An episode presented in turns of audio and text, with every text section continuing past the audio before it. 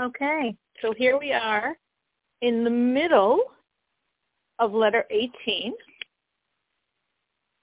And we are now concluding, we are doing the second half of letter 18.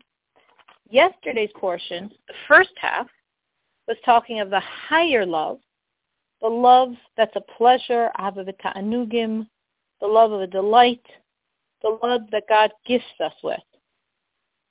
Second half talks of the lower love, a love, a desire that your soul desires, loves, and wants to be one with God, to be bound up with God. She wants proximity to God. And she feels so bad. She feels so distressed when she's distanced from God. And all the forces of evil separate her from God.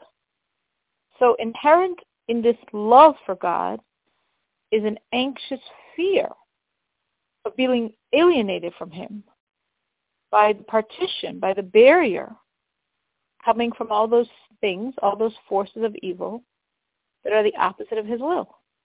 And this love is latent in the heart of every Jew, even the most wicked. And from this latent love, they have remorse for their sins. But one could question, if this is true, if everyone possesses such a love, why are they being so wicked?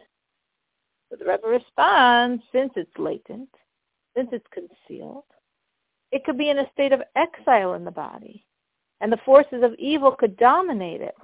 And this force could cause man to sin. This force hides the love. It becomes a ahava a hidden love. So you don't feel your sensitivity. You don't remember that through sinning you're jeopardizing your relationship to God.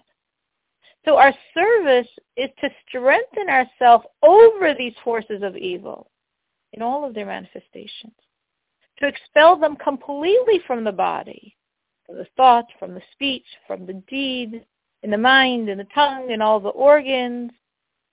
Your brain should have no thoughts contrary to God's will. Your tongue should speak no evil. Your organs commit no evil act.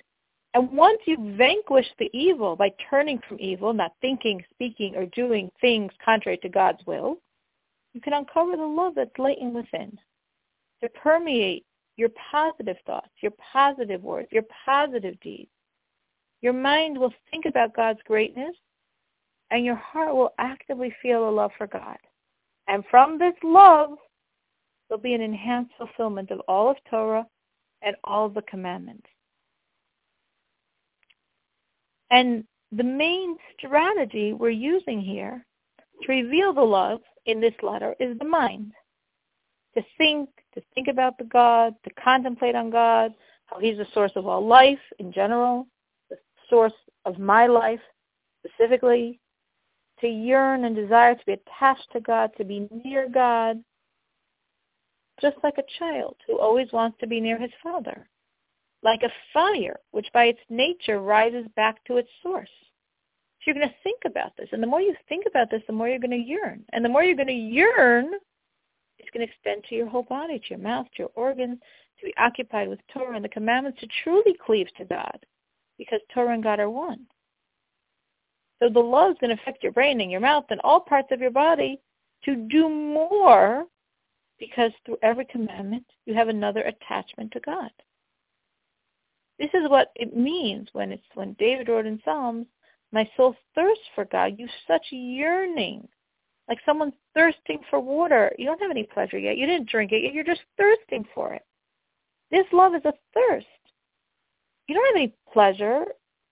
You didn't connect to him yet. All you feel is thirst.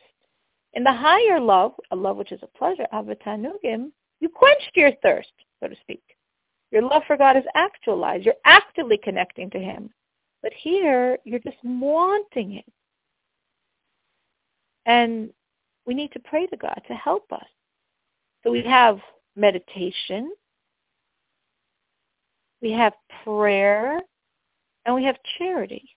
Meditation, prayer, charity, all these things are tools to help facilitate the revelation of this love that's inside of us. It's not a gift that we have to wait for God to gift us with. It's inside every one of us. We have to reveal it. And through the meditation, through the prayer, through the charity, we turn to God in prayer. We beseech God, help us reveal this love, liberate it from the concealment. So the only thing in my heart should be love of God, nothing else. Nothing else should be ruling my heart. And if there is some force in my heart, she should just be an exile serving the soul. In other words, the godly soul is in a body. To fulfill God's service, Torah and the commandments, you have to eat, you have to drink. But let me use the animal's nature for physical things, but just for spiritual purposes of the godly soul.